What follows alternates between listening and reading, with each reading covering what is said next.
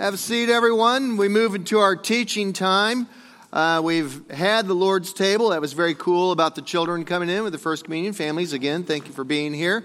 There's more to it, in my opinion, than what meets the eye. We're just not simply doing ritual with children. I think we are what the church can offer. What the church offers is that we teach our children that they have a soul, that they're not just machines, that they're not just materialists. We teach children that they are transcendent beings made by their Creator to aspire towards heaven and spiritual things. Thanks, guys. Appreciate it. Cool. So we move into our teaching time. If you have your Bible or if you bring it up on your app or whatever and you feel comfortable with that, that's fine. I also gave you a half sheet of paper that has part of the scripture on it. We are in the Old Testament. We are in 1 Kings chapter 19. 1 Kings chapter 19. And here's what we have, beginning really in verse 1. Not all the scripture that we're reading is on the piece of paper, so if you want to bring it up on your phone or iPad or whatever you have, that might be good. Here we have it. Here's the situation. The Hebrew prophet Elijah has just wiped out the prophets of Baal. Baal is an idol.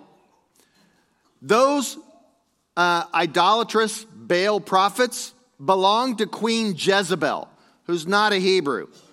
She married King Ahab as a political alliance.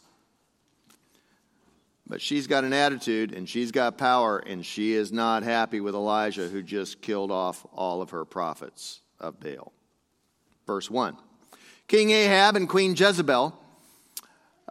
King Ahab told Queen Jezebel all that Elijah had done and how he had killed all the prophets with the sword. And then Jezebel sent a messenger to Elijah saying, "So may the gods do to me, and more also, if I do not make your life like the life of one of them by this time tomorrow." Translation, you're a dead man, Elijah, when I get hold of you. And then Elijah was afraid. And he got up and fled for his life and came to Beersheba, which belongs to the tribe of Judah, and he left his servant there. Verse 4, but he himself went a day's journey into the wilderness and came and sat down under a solitary broom tree. And he asked God that he might die. "It's enough now, O Lord, take away my life, for I'm no better than my ancestors." And then he lay down under the broom tree and fell asleep. And suddenly an angel touched him and said to him, "Get up and eat." And he looked, and there at his head was a cake baked on hot stones and a jar of water. He ate and drank and lay down again. The angel of the Lord came a second time, touched him and said, "Get up, Elijah, eat and drink, otherwise the journey will be too much for you." He got up, ate and drank, and then he went in the strength of that food 40 days and 40 nights to Horeb, the Mount of God. At that place, he came to a cave and spent the night there.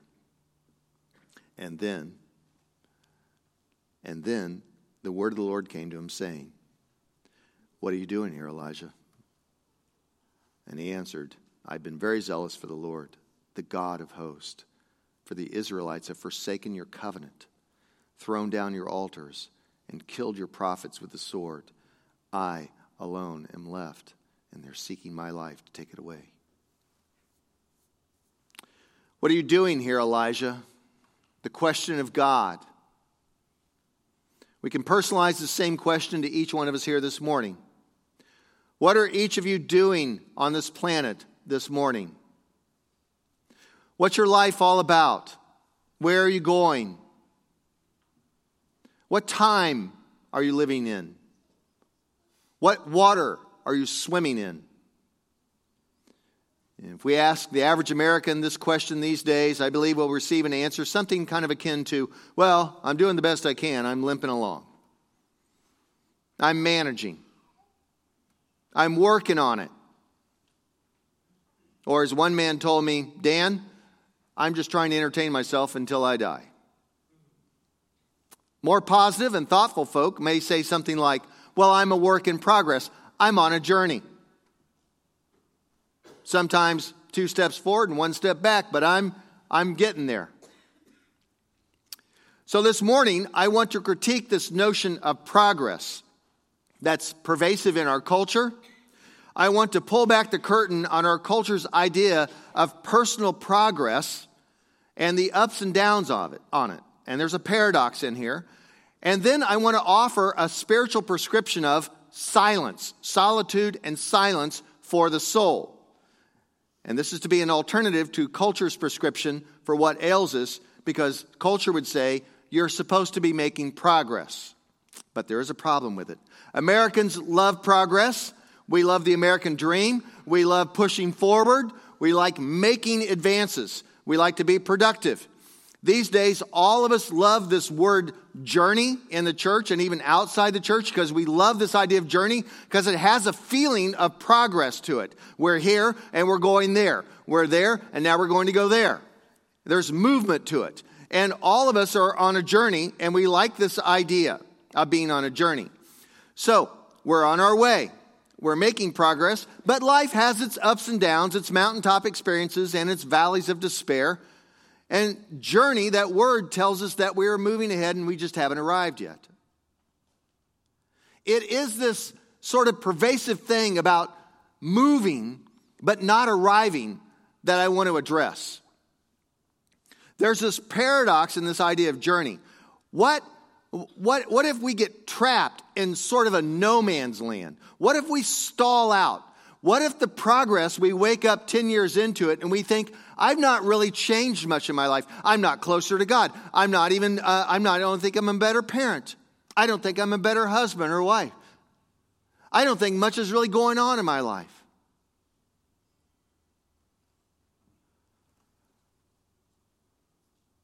Instead, what we find is that we're getting nowhere. We progress, but we never arrive.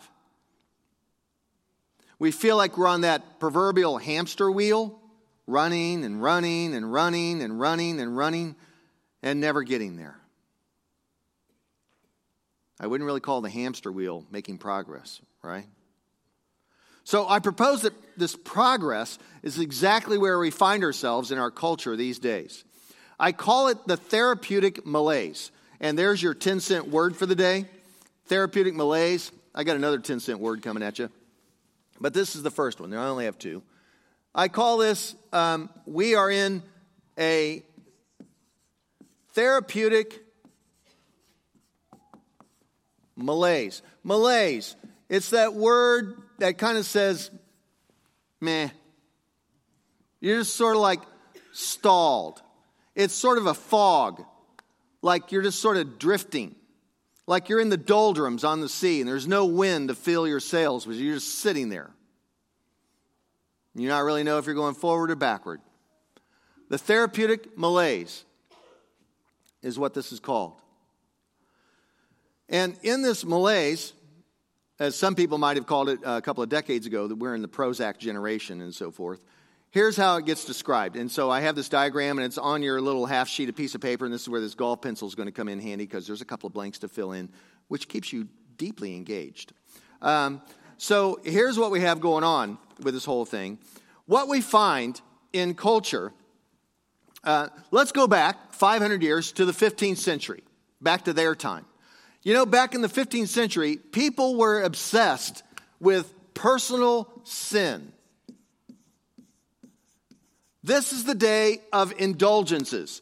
This is the day where Dante's Inferno is the picture in everyone's mind. Their worldview 500 years ago was that there were demons and that there were angels and that there was a devil and he was out to get you, right? And God will punish wrongdoers and reward rightdoers.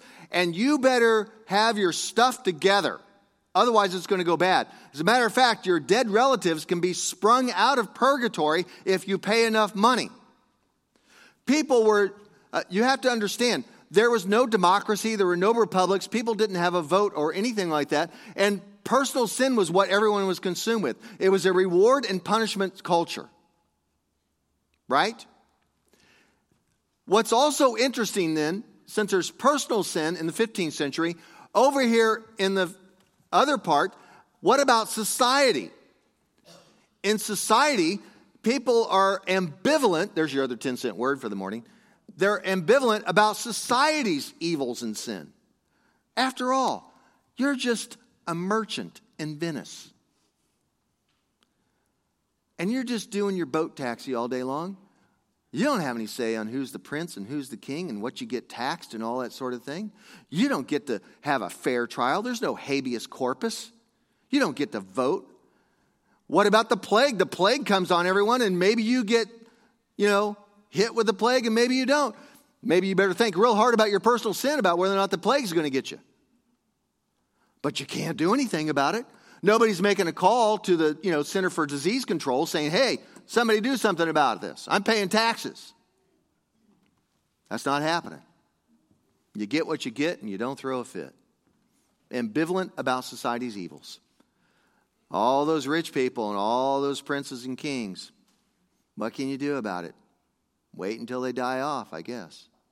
Maybe you'll get a better king next time. Ambivalent. Jump to the 20th century or our 21st century. I'm just going to go with the 20th century. And what's interesting here, this gets to our notion of progress, is that when it comes to the person, we are personally ambivalent. We think in terms, not in terms of sin, like they did 500 years ago. Instead, we think in terms of, I'm just unhealthy. I'm making progress. I'm on a journey. I'm healthy and I'm unhealthy. 2 steps forward, 1 step back. Sin becomes sickness. And guilt is moved to blamelessness. No one's has blame in our culture personally. Everyone's just working on it. It's like they're in therapy. Now, I don't have anything against therapy and doctors. I've been going to a counselor for 11 years. Sometimes, like I always say, I think he ought to pay me. But nonetheless, I'm not against any of that. So don't get me wrong. That's my caveat on this whole thing. But I do believe that therapists and doctors have replaced clergy and confessors. In this day, you confess your sin. Someone worked on things between you and the Almighty. But not anymore. You just go to counseling. And you get stuck in this malaise. This sort of like, I'm working on it. But am I getting anywhere? And we all end up sort of quasi-unhealthy, healthy. Tracking with me on this? Instead, this idea then of personal ambivalence versus like we are sinners keeps us in a place where we can never receive the gift of God. We never actually receive some sort of forgiveness. Now, counselors and everyone will talk about forgiveness and reconciliation, but it is always a forgiveness and a reconciliation within your own skin. All of heaven and hell is all working out inside of you. It's not outside of the person. Right? It's not outside of you. So what's happened here, just to kind of make this thing fun, what you then see is, and just to complete this then, is down here then in the 20th century, society is now what's evil. In the 20th century, global warming. Washington inside the Beltway people. Wall Street. Education systems. Higher education. Society and those things out there, those large things, those are the things that are evil now. Vaccinations. Those people who vaccinate, those people who don't vaccinate. All of this sort of thing now is out there. But you're just kind of getting along. Blameless. I'm working on it. But those people, burn them at the stake. Those nameless things out there. Government. Right, left, liberal, conservative, lumped into this vague sort of general thing. Over here then, we just end up with a gray, cloudy soul sickness. We are always striving, but never arriving. And so God comes and asks us, and he says, What are you doing here, Elijah? And we answer, I don't know. I feel stuck. I'm in a fog. I'm working on it. I don't know if it's doing any good. I feel like that hamster on the hamster wheel, striving but never arriving. And so God says, go out, stand on the mountain before the Lord, for the Lord is about to pass by. Now, there was a great wind, verse 11, so strong that it is splitting the mountains and breaking the rocks in pieces before the Lord. But the Lord was not in the wind. And after the wind, an earthquake. But the Lord was not in the earthquake. And after the earthquake, a fire. But the Lord was not in the fire. And after the fire, a sound of sheer silence. And when Elijah heard it, he wrapped his face in his mantle and went out and stood at the entrance of the cave. And then came a voice to him that said, "What are you doing here, Elijah?" I suppose I'm the soul doctor around here. And the soul doctor prescribes solitude and silence for your soul. You know, the interesting conundrum on that is that anytime a doctor tells us what we're supposed to do, we instantly say, I'll see. I better check WebMD. So I know what's going on right now. I'm proposing that you engage in solitude and silence for the health of your soul. And you're thinking, I don't have to, because we are all autonomous individuals doing whatever we want.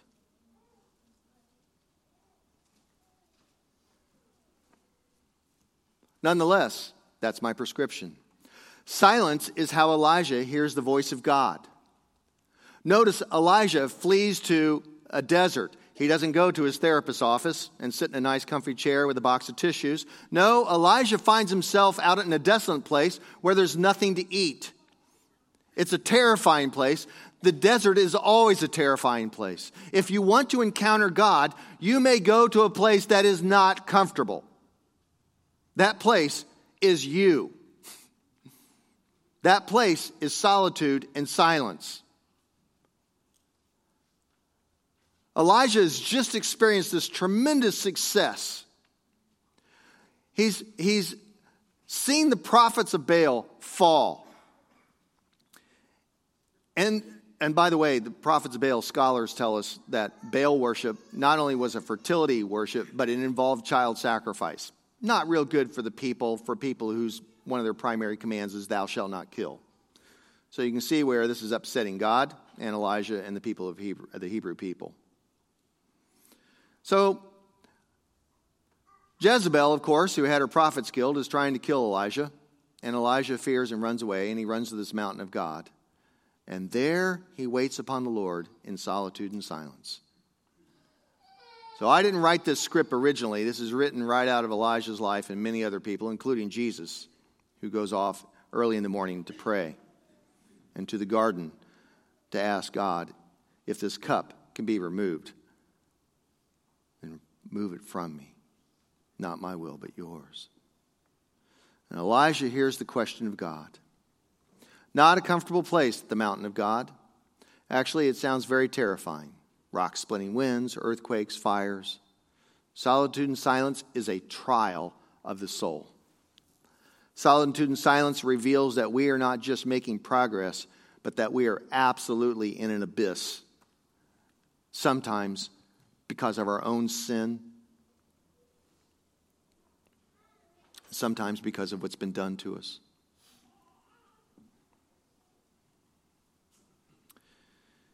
Author Henry Nouwen, one of my favorite authors from way back when, Henry Nouwen wrote this about solitude and silence. He says this, and it's on your piece of paper, by the way. In solitude, I get rid of my scaffolding. No friends to talk with, no telephone calls to make, no meetings to attend, no music to entertain, no books to distract, just me. Naked, vulnerable, weak, sinful, deprived, broken, nothing. It is this nothingness that I have to face in my solitude, a nothingness so dreadful that everything in me wants to run to my friends, my work, and my distractions so that I can forget about my nothingness and make myself believe that I am worth something. Just a little bit of something gets us into this personal malaise.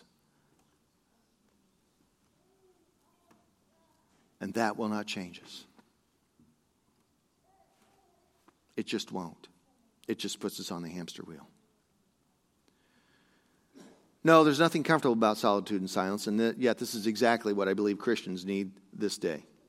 Our culture offers so few spiritual disciplines and practices. Instead, it offers up a consumer Christianity where it's just all about you. Mindfulness is all the rage these days in therapy, and it's good. But mindfulness is like solitude and silence except without God. No Mount Horeb, no cave, no wind, no earthquake, no fire, no sheer silence, no deafening whisper of God. What are you doing here, Elijah? No penetrating question. No culpability, no guilt. Nothing like that. So you can see in our day and age what's happened here. We've traded things out from the 15th century to the 20th century. What was once personal sin has now moved to society. And what was once then ambivalent about society's evils has moved to personal ambivalence. A great shift has happened philosophically in our world. And we all think we're making progress. And it's not that healthy. I've been practicing silence and solitude for decades now. I didn't plan to. I stumbled into it because I was burned out doing ministry. And on advice of spiritual directors, I was told to go get away for a day, for a night, for 2 nights. And what I found in that solitude and silence was all sorts of itchiness. All the questions you don't want to face about yourself come out. All the things that make you anxious, they come to the surface. You'll find yourself on a walk perfectly content and whatever, and then suddenly God will smack you up against the head with some sort of thing like, what are you doing here?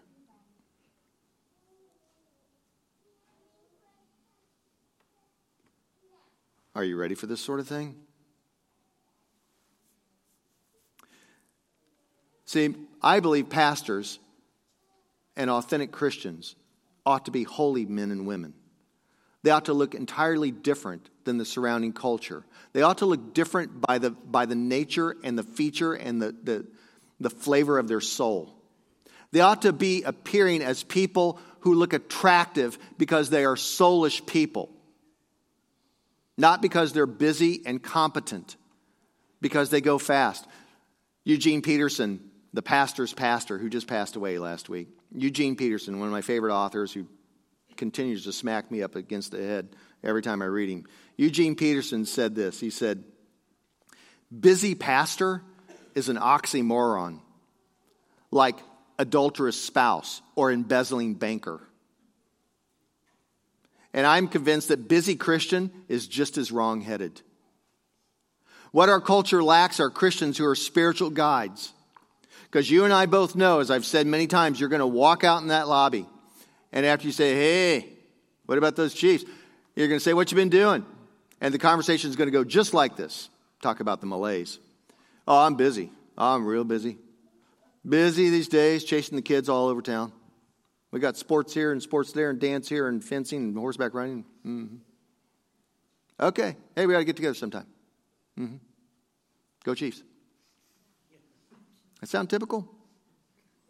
See, we're busy and we think that's a merit badge. Because if you weren't busy, what are you? Unemployed. I don't know what you're doing. Even the unemployed are tremendously busy, by the way. Instead, our conversation ought to be like, I'm not doing much.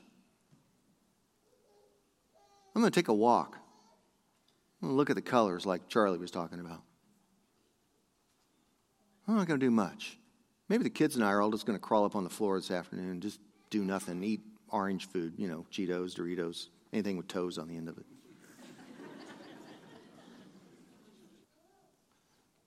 But we get busy and we cave in to left and right political ideologies and whether or not we're going to win and who's going to lose and how dominant we can be. And it eats us alive. And we lose our soul. And Christians keep following in to reacting to Queen Jezebel.